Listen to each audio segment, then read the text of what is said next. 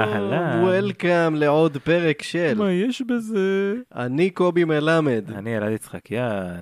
ולפני שנתחיל, כמובן שנציין את אה, חברינו שעזרו לי לישון כל כך טוב בסופש האחרון, באמת. Mm. ביליתי כל כך הרבה שעות במיטה בסופש הזה, אולי זה בגלל שהייתי חולה, אבל עדיין הם כל כך עזרו לי להתפנק במיטה. חברנו בפנדה, שהוא ללא ספק תאגיד השינה האהוב עליי. כן, כן. אהוב על חבריו גם. כן? גם על חבריי, אני ממש שכנעתי את כל החברים שלי שפנדה הכי טובים. בטח.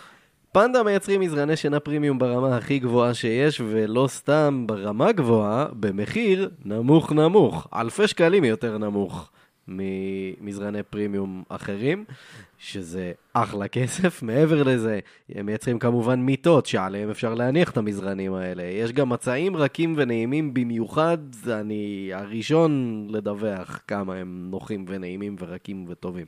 מזרנים לכלבים, יש מגבות, מגנים למזרן, טופרים, ספה נפתחת, יש שמיכת פוך סינתטי חדשה, נעימה, ממש מפנקת, עוטפת אותך כזה מכל הכיוונים שאתה בוחר לשים את השמיכה, ככה היא נמצאת שם ועושה לך...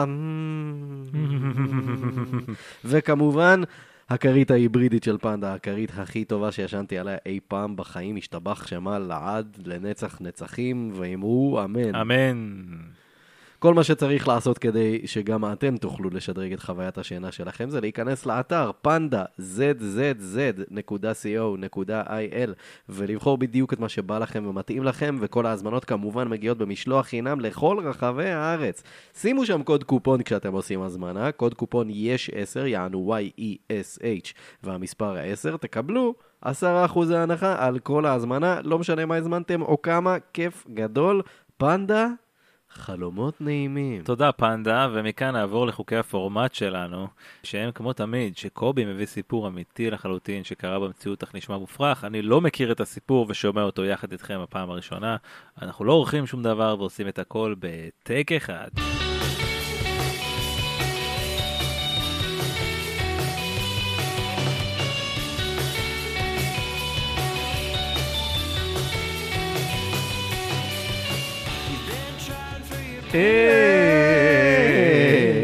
שלום רב. שלום אדוני הרב. שלום כבודו. כן, בטח. כבודו במקום המונח. ימשיך כבודו. זה משהו שאומרים אחרי שרב נפטר, כזה, כבודו במקומו מונח. זה מאוד מאוד נכון. אה, רציתי לדון איתך באיזה סוגיה, באיזה דבר מה שנתקלתי בו באינטרנט. האינטרנט. האינטרוובס, יש איזו ידיעה שזו הכותרת של המהנדס בגוגל אומר, לבוט הדיאלוג של החברה יש רגשות והוא שואף להיות מוכר כעובד. אה, בלייק לומין, שעבד בפיתוח בוט הצ'אטים למדה, השמיע את טענתו בפני ההנהלה והעלה לרשת מסמך שבו הוא מכנה את הבוט אדם ומציג תמלול של שיחה שערך עמו. מה המנהלים שלו עשו בתגובה? הוציאו אותו לחל"ת. זה, מושלם. זה, אני פשוט מדמיין את השיחה הולכת ממש ככה. זה, זה, הבוט הזה, הוא לא בוט, הוא אדם, יש לו רגשות. אתה יוצא לחל"ת. פשוט חופשה, צא לחופשה. עם תשלום? לא. בלי התשלום. לא. הלט בחל"ת זה זה, אוקיי? כן, בדיוק זה. עכשיו, אני לא, לא הייתי עכשיו פותח uh, דיון שאתה יודע איפה עובר הגבול, מתי אפשר להתייחס למכונה כ... כן, לא. אני בטוח שנגיע לשם, אבל אנחנו ממש לא שם עדיין. אבל אני כן בטוח שדברים כמו המקרה המוזר הזה יקרו יותר ויותר. כן. דברים כמו, ראית את הסרט הר? אה, לא ראיתי, אבל כאילו קראתי רבות אודותיו. כן, דוד שהוא מפתח בעצם רגשות למערכת הפעלה. מהמם. כאילו לתאומת סירי כזאת. עכשיו בתכלס ככל שהמכונות במרכאות ינהלו שיחה יותר אמיתית ויותר שיותר דומה לדבר האמיתי ברור שהדברים האלה יקרו יותר ויותר. מהמם. לא קרה כבר איזה מקרה כזה של אה, איזה תימהוני שהתחתן עם, אה, עם מערכת AI כזו או אחרת? כי אני- כאילו תימהונים מתחתנים עם הכל הרי. כן זה תחביב להתחתן. אין לי אין לי מושג הייתה מישהי לאחרונה שהתחתנה עם עצמה באיזושהי תצורה. וואלה כן. זה היה מוזר. אבל כן, כאילו, אנשים מתחתנים עם עצים ומכוניות וכל מיני כאלה, אז אני בטוח, חייב להיות איזשהו מקרה עם uh, מערכת AI כלשהי, או מערכת הפעלה כלשהי. אתה רוצה להגיד לי שאף אחד לא יתחתן עם Windows אף פעם? תראה, לא התחתנתי, אבל ביליתי הרבה זמן עם Windows ב... בהיותי נער. ובטח יש איזה תימוני אחד שהתחתן עם Windows Me, וכל החברים שלו כזה, לא, לא, she's not the one. Windows הוא, רגע, אבל בטוח, אה, בטוח יש איזה מישהו שהתחתן עם Football Manager. או... שמע, יש לי כמה regenים שהייתי מוכן לשקול. אשכרה.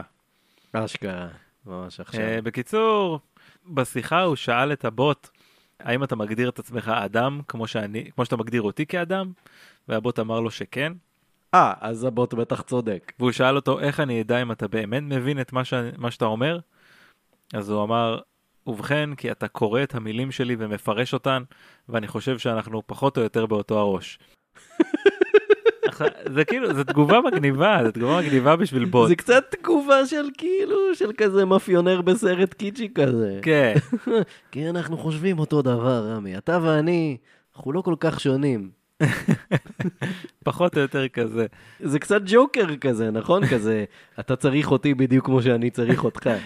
אני רואה אותך כאילו מחזיק קיסם ביד, נכון? זה מה שקורה? כן, זה או קיסם או סיגר או משהו, זה חייב להיות איזשהו חפץ אה, שנכנס לפה באיזשהו שלב. כן, ואפשר גם להכאיב איתו למישהו.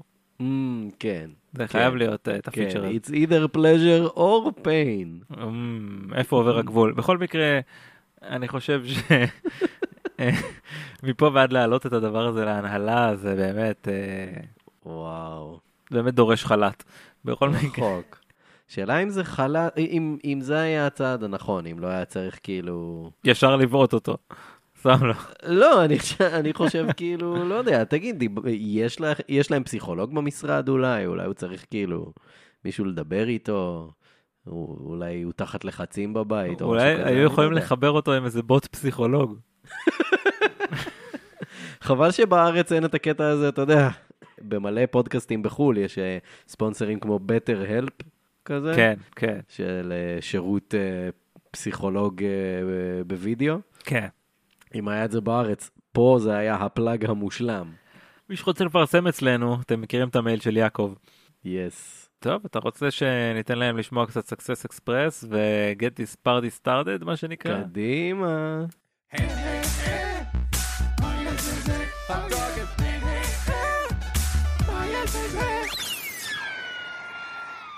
כן, כן, כן, כן, אין ספק, אין ספק, אין ספק. אני חושב שכל מילה מיותרת על מה ששמענו עכשיו. אז בוא, בוא נצא לדרך, אני חושב. בוא ניגש לסיפור שלנו להיום. כן.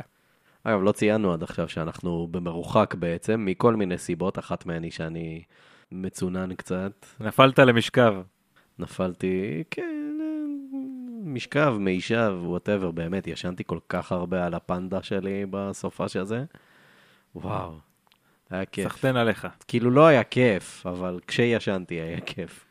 טוב, בואו לסיפור שלנו להיום. אז ככה, ברי קינן נולד ב-26 ביוני 1940 בלוס אנג'לס, קליפורניה. לוס אנג'לס, City of Angels, man, it's the city of fucking angels. אתה מצטט עכשיו איזה מאות אלבומי היפ-הופ West Coast מה nineties ברגע זה? אני חושב, אני בראש היה לי אבל את אה, דני טרחו. אה, אוקיי, כן. טוב. תמיד אבל יש לי את בראש את דני טרחו. כן. קיצר, אה, ברי קינן גדל במליבו, והוא למד בבית הספר עם ילדים של כוכבי קולנוע ואנשי עסקים עשירים. איזה כיף לו. כן? לגדול במאליבו נשמע לי כיף. מליבו נשמע לי כיף. הקטע של בית הספר עם מלא ילדים כאלה נשמע לי סיוט. ת- רגע, אם אתה צריך לבחור בין מאליבו למאלי, איפה היית גר? תשמע. כן. שאלה טובה ולא טובה גם יחד. לאחר התיכון, קינן הלך אה, ללמוד כלכלה ב-UCLA, אבל הוא לא סיים את לימודיו. חבר של קינן עזר לו להשיג עבודה רצינית. החבר הזה, אגב, היה דין טורנס, אחד מהצמד המוזיקלי המצליח ג'ן אנד דין, שהם היו מחלוצי ה, מה שנקרא ה California sound וה surf music. אתה יודע, מה שאנחנו מזהים היום מאוד עם הביץ' בויז ואולי אה, דיק דייל. כן, גיטרה כזאת אה, קלילה ושיר שגורם לך לחשוב שאתה נוסע באוטו ה convertible שלך עם משקפי שמש והולך אה, לתפוס איזה גל. כן, משהו עם אה, עצי דקל וכזה גלשן מאחורה או במושב האחורי כזה. כן. וכמובן, בחורה חתיכה. באופן כללי, אה, אתה מתכוון ל-hot babe כזה, אה, באופן כללי וייב כזה של GTA סן אנדריאס כזה. כן, יפה. איכשהו הכל אצלך מתקשר בסוף ל-GTA וזה נכון. קיצר, ככה יצא שבגיל 21 ברי קינן הפך uh, לסוכן נדל"ן ולברוקר הצעיר ביותר בבורסה של לוס אנג'לס, שהיום כבר אין דבר כזה כל כך, אבל פעם זה היה דבר. כן. עכשיו, uh, הוא, הוא עשה אחלה כסף, והוא חי את החיים, מה שנקרא, והוא שתה המון אלכוהול. המון. המון, בקטע לא תקין. בסוף שנת 1962 היה מיתון כלכלי באמריקה, וכמה מעסקאות הנדל"ן שלו קרסו, ובתחילת 1963 קינן עבר תאונת דרכים, שבעקבותיה הוא סבל מכאבי גב כרוניים, ככה שבנוסף לאלכוהול, הוא התמכר גם למשככי כאבים. שילוב מנצח. כן. וכל זה ביחד, גם המצב הכלכלי והעסקאות שנפלו וההתמכרויות שלו וזה, וחשבונות רפואיים והכל, דיכאון. כן, ונגמר לו הכסף כאילו, ממש. כן. אה, הוא סיפר. תוך חצי שנה הפכתי ממישהו שמרוויח בערך עשרת אלפים דולר בחודש, לאחד שמנסה למכור תריסים מדלת לדלת. תריסים. תריסים. איך זה בדיוק עובד? מה המודל פה? האמת, הורדתי את זה מה... או, או, אני מניח שהוא פשוט מחפש בתים שאין להם תריס על איזשהו חלון כזה. סליחה, אדוני, מה עם החלון הספציפי הזה שאני יודע שאין לכם תריס על? תראה, אדוני, אני לא רוצה להתריס. האמת זה היה יותר ספציפי, כי כאילו, הוא, הוא אמר בציטוט משהו כמו תריסים שקופים במדינה שרובה הוא מדבר. בסדר. אגב, זה מצחיק להגיד, מכר תריסים מדלת לדלת, כאילו, לא, לא שם שמים את זה. אה, הייתה... אבל, כאילו, לא בטוח שהוא היה במקצוע הנכון. אבל בכל מקרה, ספר לי, איך הלך עסק התריסים שלו? אה, לא טוב, ואגב, אני יודע שאתה רוצה לדעת, הוא אמר שהוא הרוויח עשרת אלפים דולר בחודש, בשנת 1963 זה בערך 96 אלף דולר. עשה המון כסף. כן, כאילו, אבל עכשיו כבר לא. אז קינן היה בבעיה מאוד רצינית, והוא הגיע למסקנה שהוא צריך לעשות uh, מעשה רדיקלי ויוצא דופן כדי לשפר את המצב הכלכלי שלו. אז הוא ישב, אתה יודע, זה ביזנסמן, אז הוא ישב והוא ניסח תוכנית עסקית של מה הוא הולך לעשות, מה הוא צריך לעשות. כן, באקסל כזה. באקסל של 63, שזה דף ונייר. כן. ב- דף אבל- ונייר?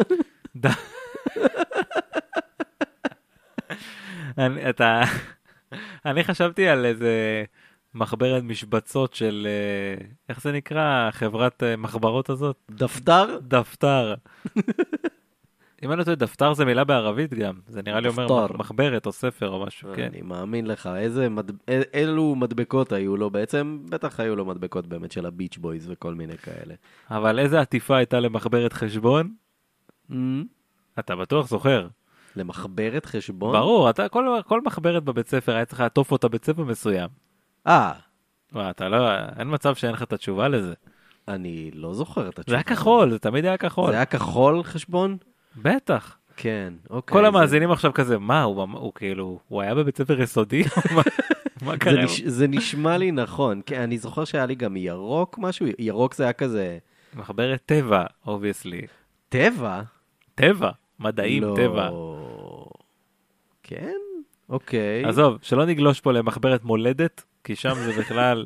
אני לא בטוח שהי- שהייתי, לא היינו באותו בית ספר, זה בטוח. לא, לא, בסדר, אוקיי. קיצר, ספרו לנו בתגובות איך, באיזה צבעים עטפתם את המחברות שלכם. קיצר, אז הוא ישב, אבל עכשיו כשאתה אומר הכחול לחשבון, זה כן, זה נשמע לי הגיוני. קיצר, הוא ישב והוא ניסח תוכנית עסקית, הוא עשה כאילו ממש רשימה כזה של השקעות ומהלכים שהוא רצה לבצע, כזה. זו הייתה אה, תוכנית לחמש שנים, ממש הוא עשה כזה 5-year plan כזה, והוא הגיע למסקנה שהוא צריך 240 אלף דולר להשקעות שלו. ואז הוא מסודר. כן, לכסף של היום, בערך 2.3 מיליון דולר. קל. basic. עכשיו, התוכנית הזאת כללה השקעות במספר אפיקים, ביניהם אה, למשל מניית קרייזלר, שבדיוק הייתה ממש ברצפה וזה, והוא כאילו אומר, מה, תאגיד כזה גדול לא יישאר כל כך אה, נמוך ב, לז, לזמן הרחוק, והוא באמת צדק, וזה כלל גם כמה פרויקטים נדל"ניים באזור החוף בלוס אנג'לס, ובדיעבד באמת התברר שהוא ממש צדק. כאילו, שוב, המניה של קרייזלר ממש עלתה למעלה, והפרויקטים הנדל"ניים האלה בחוף בלוס אנג'לס הפכו תוך שנתיים למה שאנחנו מכירים היום בתור מרינה דל ריי. או, שזה כאילו חתיכת פרויקט. אז כאילו, לפחות התוכנית העסקית שלו וההסתכלות שלו על השקעות הייתה מאוד נכונה. הבעיה היחידה הייתה כאילו הקטע השולי הזה של לגייס כסף להשקיע. כן. כי לא היה לו כלום. אז הוא הבין שכדי להשיג כמות גדולה של כסף, הוא יצטרך לעשות משהו לא חוקי. ולאחר מחשבה רבה, הוא הבין מה הוא צריך לעשות. לחטוף מישהו. אה, אני בשביל לגייס כסף למיזמים שלי, כל מה שאני צריך זה, זה, אתה יודע, איזה שלב seed כזה קטן, איזה bootstrapping טיפה, אה, לחטוף מישהו. כן. עכשיו, לא, לא לפגוע בו, חס וחלילה. אני מדמיין את התוכנית העסקית שלו כזה כמו קארטמן, שלב ראשון, kidnap someone, שלב שני, get money, שלב שלישי, שלוש נקודות, שלב רביעי, profit. יפה, כן.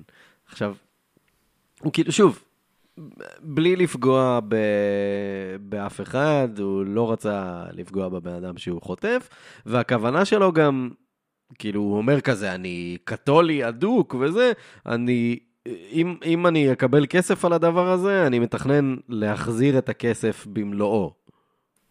כאילו, להרוויח מההשקעות שלו, ואז כאילו את הכסף הראשוני שהוא קיבל על החטיפה, להחזיר. כמו שנהוג בהשקעות, כאילו, כן. אתה לא... זה שזה הגיע מחטיפה זה פרט מימוש, מה שנקרא. קינן סיפר, הכנתי רשימה של כל האנשים העשירים שהכרתי את הילדים שלהם.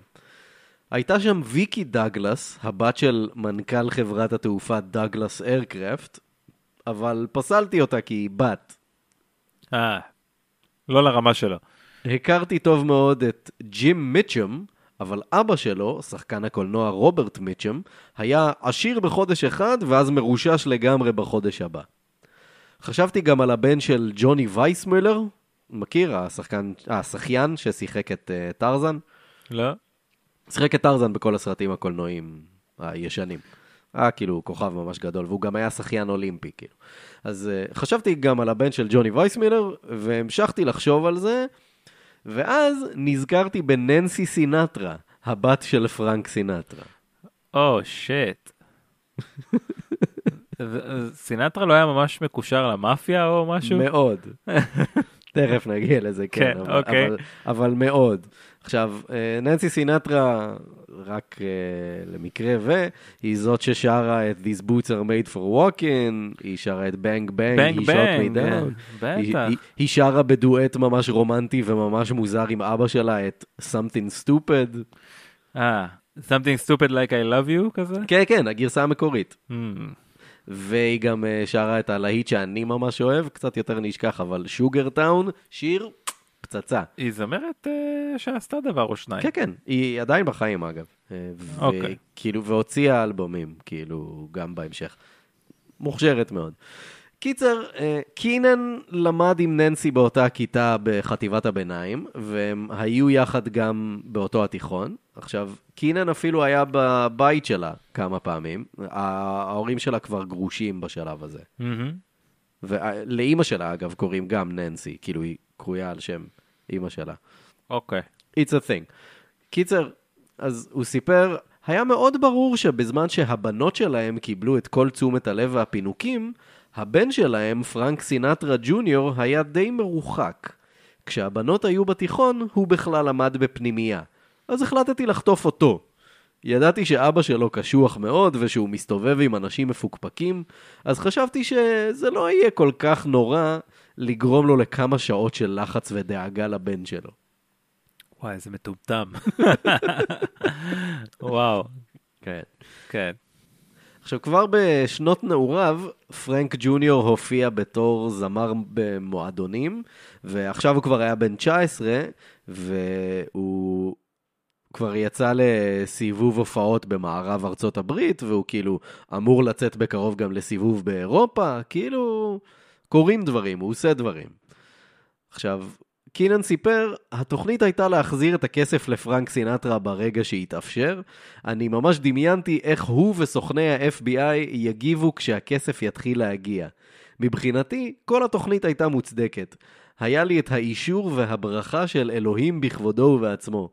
הייתי הולך לכנסייה, מדליק נר, ושומע את אלוהים אומר לי בדיוק מה אני צריך לעשות. הוא היה מאוד נחרץ לגבי זה שאסור לי לפגוע באף אחד, ושאני חייב להחזיר את כל הכסף. תראה, אתה רוצה שחקן כמו אלוהים בפינה שלך. כן. כדאי. וואי, זה יכול להיות ממש מדהים. אתה יודע, פתאום חשבתי על זה, נכון? כל המשחקי מכות האלה, שיש נגיד, נגיד תקן.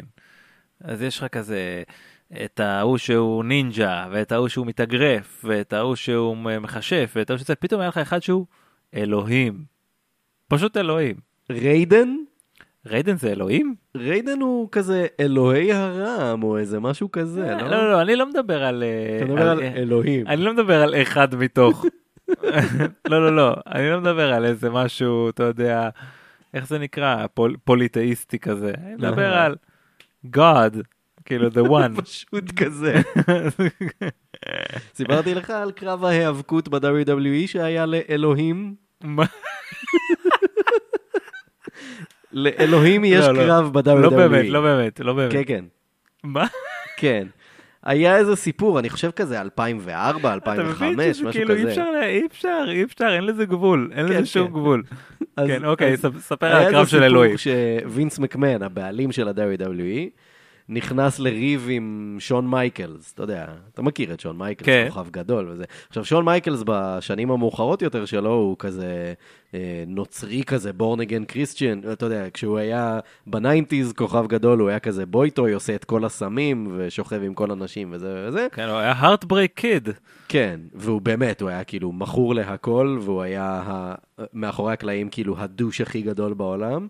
כן. ואז הוא נאלץ לפרוש בגלל איזה פציעה בגב, ואז הוא ממש, הוא נהיה born again Christian, כאילו עד היום, הוא כזה נוצרי רציני כזה, מאוד מאוד מאוד. אוקיי. אז הם הפכו את זה לסיפור, ולווינס מקמן היה ריב גדול עם שון מייקלס, ואז הם עשו קרב זוגות של וינס מקמן והבן שלו שיין מקמן נגד שון מייקלס ואלוהים. אבל איך זה עבד? כאילו, עשה, הם אשכרה עשו? עשו כניסה, הם עשו לו כניסה. היה כאילו מוזיקה כזאת של הללויה, והיה כזה זרקור שפשוט התקדם לאט לאט במורד שמע, הכניסה. זה כאילו. פשוט מדהים, כל פעם שאני חושב שכאילו זה השיא או זה השפל, היא מסתבר שיש עוד סיפור יותר שפל, כאילו. זה מושלם. אולי בעצם פודקאסט צד שאנחנו צריכים לעשות, זה כל שבוע אני מספר לך סיפור מה- מה-WWE. איזשהו גימיק מטופש. כן. יש כן. אין סוף, אנחנו יודעים שיש אין אני סוף. באמת חושב שזה משהו ש... טוב, בוא בוא נדבר על זה אחר כך. אני אוקיי. אני חושב שזה רעיון מעולה. אוקיי, אז בואו נחזור לברי קינן, אוקיי? בוא נעזוב רגע את קרב ההיאבקות של אלוהים ונחזור לנושא שהתכנסנו לדבר עליו. כן. כן. קיצר, אז, אה, אז ברי קינן רוצה לחטוף את אה, פרנק סינטרה ג'וניור, והוא משוכנע שאלוהים לצידו ועוזר לו בדבר הזה. ואומר לו איך לעשות את הדבר הזה. סבבה. אז אה, קינן הכין תוכנית מסודרת, ממש היה לו קלסר גדול כזה עם חוצצים והכל. כן. ואחד החוצצים בקלסר עסק באיך משפחת סינטרה תרוויח מכל הסיפור הזה. כאילו, למה זה טוב גם להם? וואו, איזה פסיכי. ומה הוא טען? למה זה טוב להם? זה יעזור להם בחשיפה? הוא טען שני דברים עיקריים. קודם כל, הוא טען שזה יקרב מאוד בין האבא לבן. אה, ברמה הזאת, כן. הוא בעצם... זה סוג של מטפל. כן. כן. והוא אמר שסינטרה האב יצא מזה עם רווח תדמיתי גדול, כי באמת באותה תקופה הקשרים שלו עם המאפיה האיטלקית קצת התחילו לצאת החוצה כזה. אה, ממש, כאילו, התחיל להיות דיבור על הנושא, גם ה-FBI ממש עקבו מקרוב אחרי היחסים בין הצדדים. ובתקופה הזאת סינטרה אפילו נלקח לחקירה באיזו פרשה של הלבנת הון במלון וקזינו בלאס וגאס שהיו שייכים למאפיה Mm, האיטלקית. מתחיל להסתבך. כן, זה כאילו טיפה התחיל לצאת החוצה. אז קינן אמר שאם הציבור יראה את סינטרה בתור אבא מודאג, זה ישכיח את כל העניין העברייני והמפוקפק הזה, ושוב, כאילו, התדמית שלו תהיה חיובית. מדובר באסטרטג, מדובר באסטרטג, זה הכל. אז כדי להוציא לפועל את התוכנית, קינן גייס שני שותפים.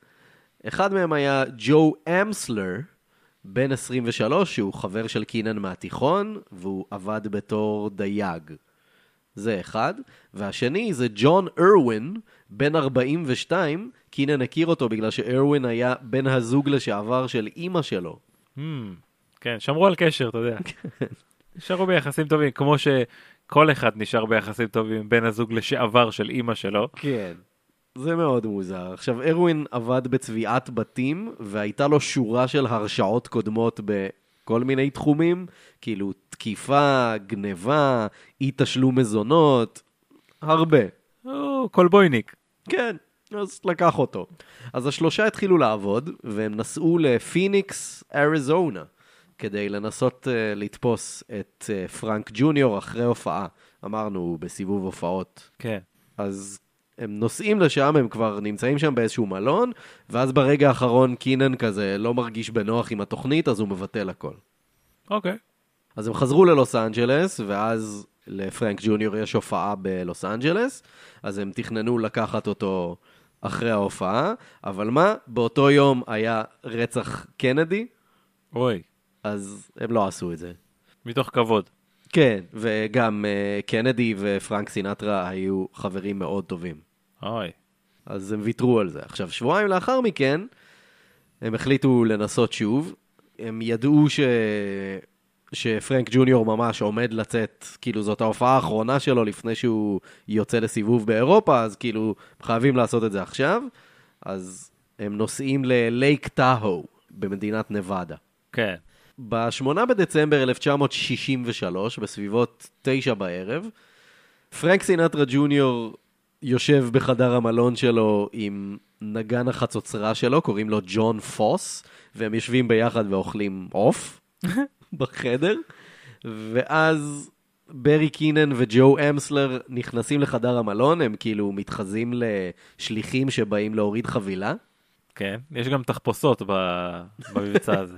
אז הם נכנסים לשם לחדר, ואז קינן שולף אקדח, והם מבינים שהם לא בדיוק תכננו מראש מה לעשות אם יהיה עוד מישהו בחדר, כן. וכזה, טוב, בוא תשב פה על הכיסא, והם כזה קשרו את החצוצרן לכיסא, והם שמו לו כזה masking tape על הפה והעיניים כזה. כן. אז הוא יושב שם על הכיסא, והם כאילו מוציאים את, אה, את אה, פרנק ג'וניור החוצה מהחדר, והם נכנסים לרכב שלהם ומתחילים לנסוע חזרה ללוס אנג'לס. כאילו, יש להם איזה בית מסתור שם בלוס אנג'לס, הם נוסעים לשם. חטפו אותו. כן. עכשיו, בינתיים החצוצרן פוס הצליח להשתחרר, והוא ישר התקשר למשטרה, וממש רגע אחרי שהם התחילו לנסוע, קינן קלט שהוא שכח להביא מזומן כדי לקנות דלק בדרך, כן. כי בכל זאת נסיעה ארוכה כאילו מלוס אנג'לס, ל... כאילו מנבדה ללוס אנג'לס, אז הוא נתקע בלי כסף, איכשהו בדרך סידר לעצמו את זה. שלומפר.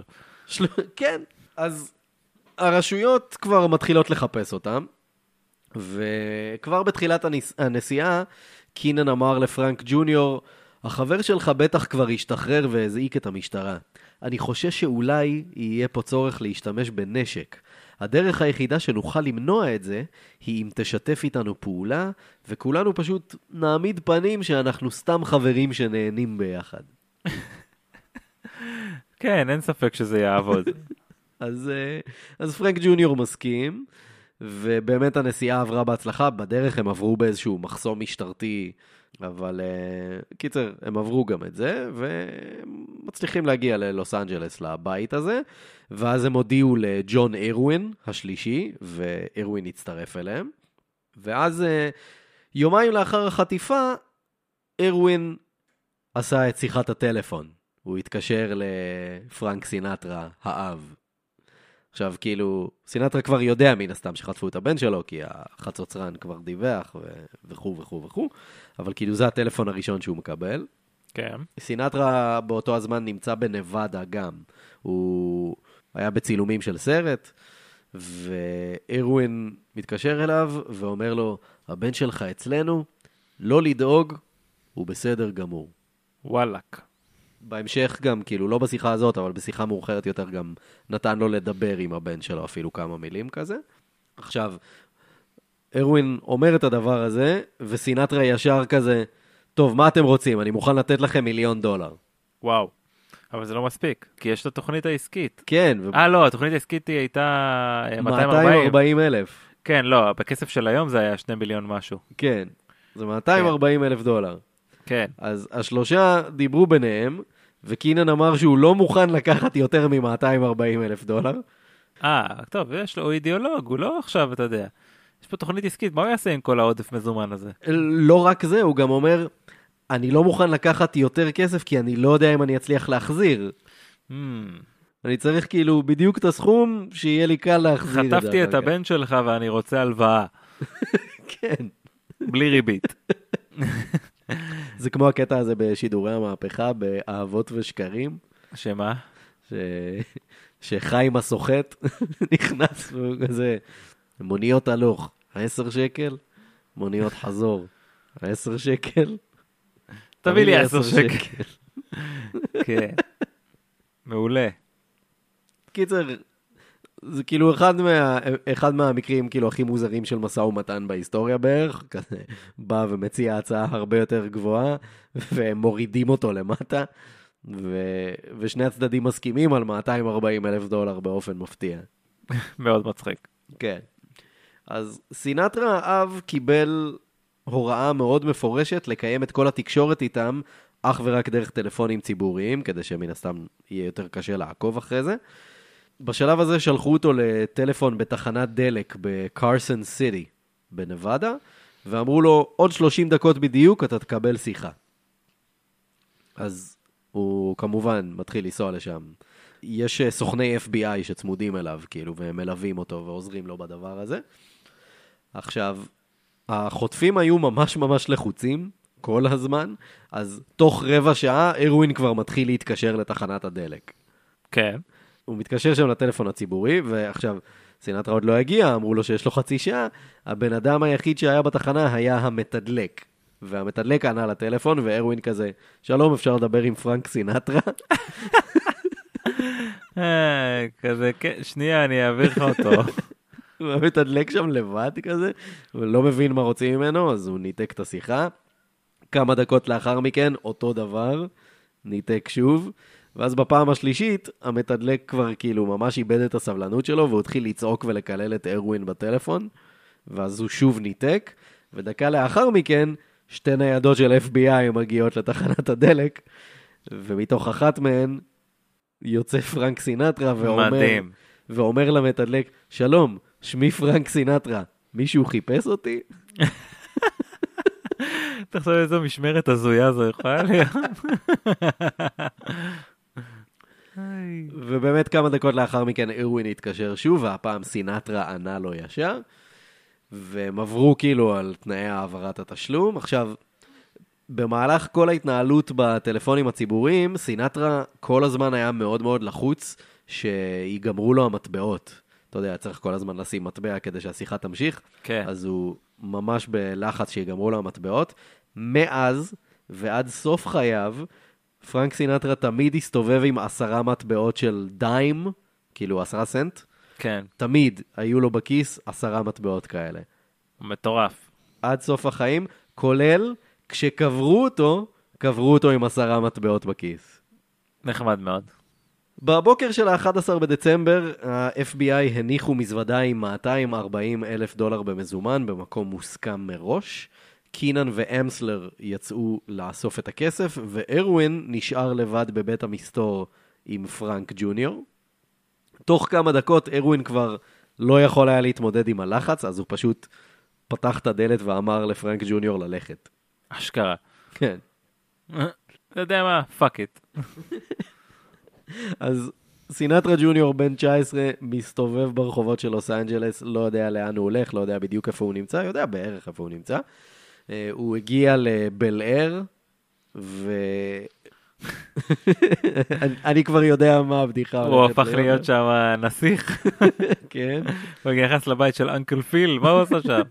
קיצר, אז, אז הוא הגיע לשם, והוא איכשהו מצא איזה מאבטח ושכנע אותו להסיע אותו לבית של אימא שלו בלוס אנג'לס.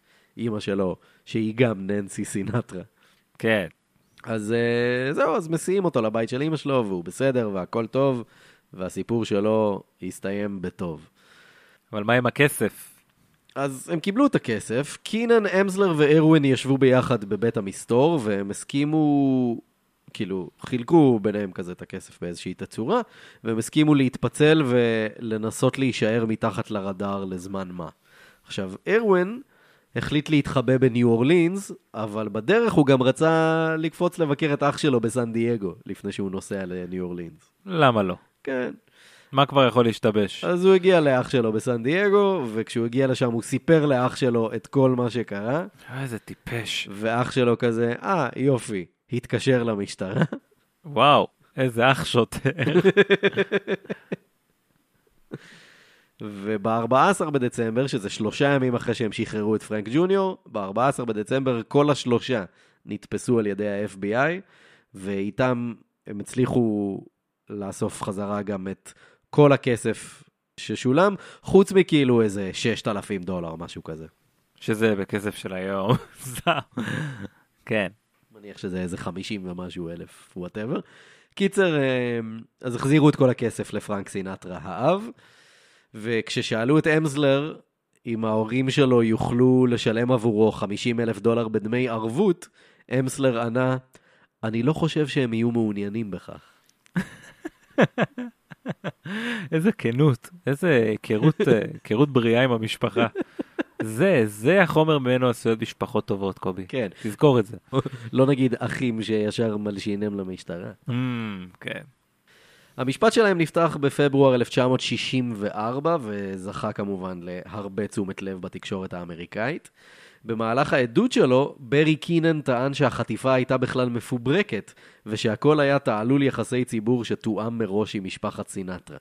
טענה חמודה, אבל כנראה שלא לא תפסה. מאוד לא נכונה, אבל זה ממש הפך כאילו לתיאוריית קונספירציה פופולרית, כאילו שרצה במשך הרבה שנים. אוקיי. קינן ואמסלר נשפטו למאסר עולם פלוס 75 שנים, וג'ון אירווין קיבל פשוט 75 שנים במאסר. יצא בזול. כן. קינן גם קיבל השגחה וחוות דעת פסיכיאטרית, ואחרי שדברים התגלגלו, בסופו של דבר נקבע שהוא לא היה שפוי בעת ביצוע המעשה, ובסופו של דבר אמסלר ואירווין שוחררו לאחר שלוש וחצי שנות מאסר, וקינן שוחרר לאחר ארבע וחצי שנים. וואו. מה זה הקיצור המטורף הזה? כי הוא לא היה שפוי אה, בנפשו. בבירור הוא לא היה שפוי, מי שעושה כזה דבר, אבל... אוקיי. כן, אבל גם ברגע שאתה בא ואומר כאילו כל העניין עם אלוהים ושזה הכל לטובת המשפחה וכאלה, זה אפילו כאילו לא פושע שאומר עשיתי את זה כי אני פושע, זה כאילו, זה גם תירוצים פסיכיים.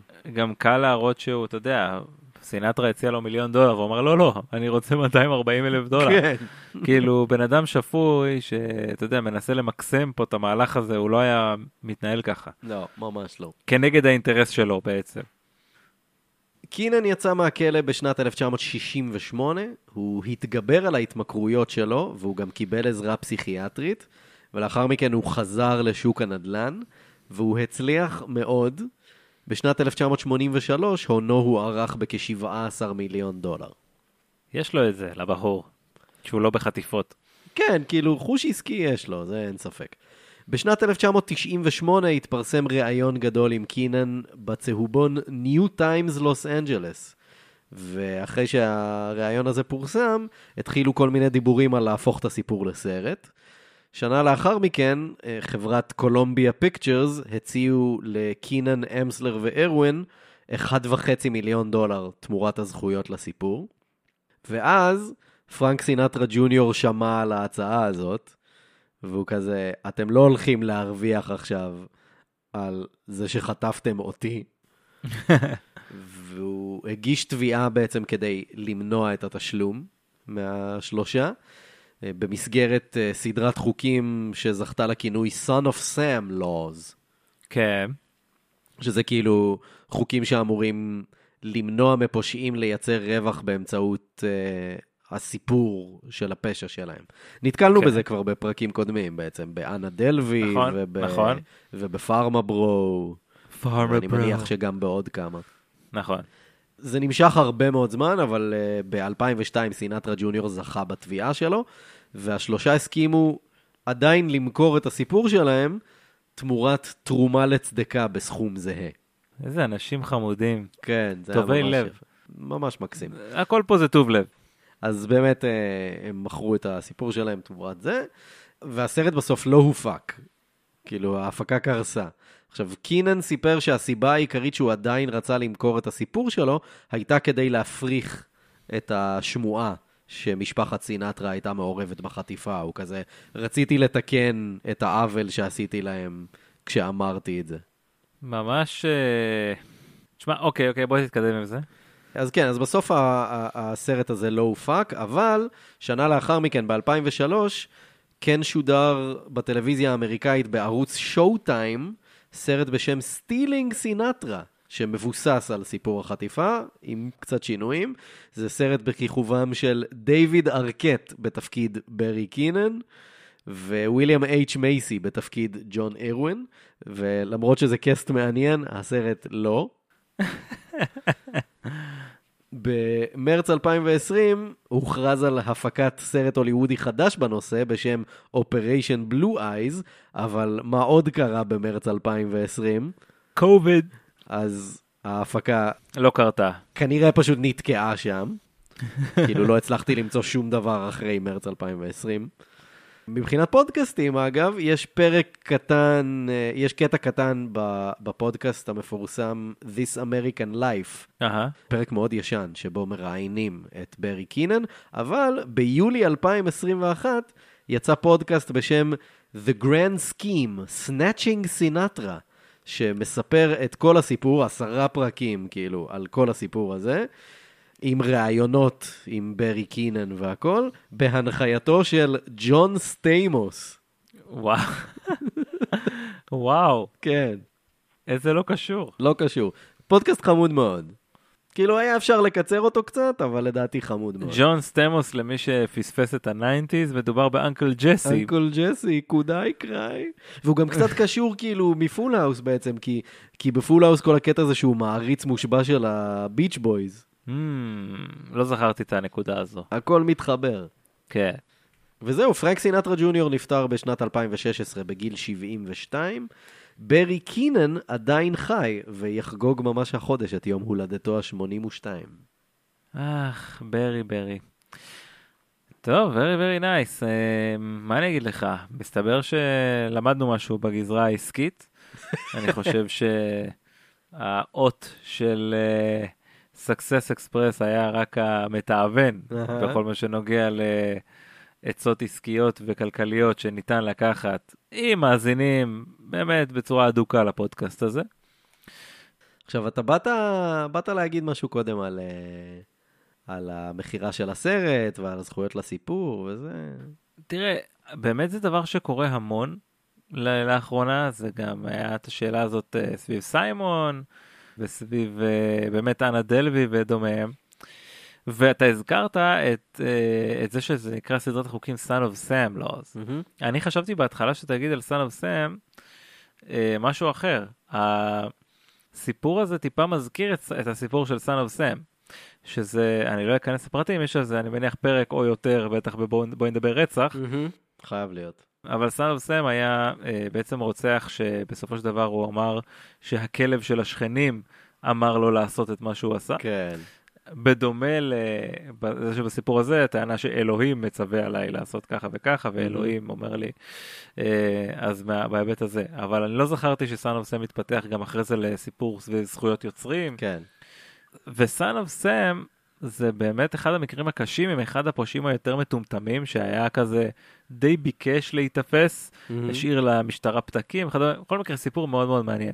כן. השאלה היא, האם באמת אפשר למנוע ממישהו למכור את הסיפור הזה רק כי הסיפור, זאת אומרת, פגע במישהו? אני לא יודע, יש פה איזושהי, יש פה איזושהי שאלה. אז זהו, הי- היו ממש סדרת חוקים בהרבה מדינות בארצות הברית, חוקים שמדברים בדיוק על זה, על זה שלפושעים אסור לייצר לעצמם מקור רווח ממכירת הסיפור. כאילו, אסור לך לייצר רווח מעצם זה שפשעת ומהסיפור של הפשע שלך. אגב, מסתבר שגם זמן קצר יחסית לאחר שהסתיים הסיפור הזה של התביעה של סינטרה ג'וניור נגדם, בכמה מדינות, כאילו קליפורניה ומסצ'וסטס ועוד כמה מדינות בארצות הברית, ממש ביטלו את רוב החוקים האלה. וואלה. כאילו, שבמדינות הספציפיות האלה עכשיו מותר לפושעים להרוויח לפחות באיזושהי צורה מה, מהסיפור. טוב, תראה. זה, זה הגיוני, כי אם אתה לא מונע את זה, אז אתה מעודד את ה... את ה... אולי פושעים חדשים לבוא ולעשות איזשהו משהו הזוי, רק כדי שטוב, מקסימום זה לא ילך, אז אחרי זה נמכור את זה לנטפליקס ונעשה מזה מכה. אז עדיף uh, מן הסתם למנוע את זה. בכל מקרה, קטע, נושא מאוד מעניין. מהמם.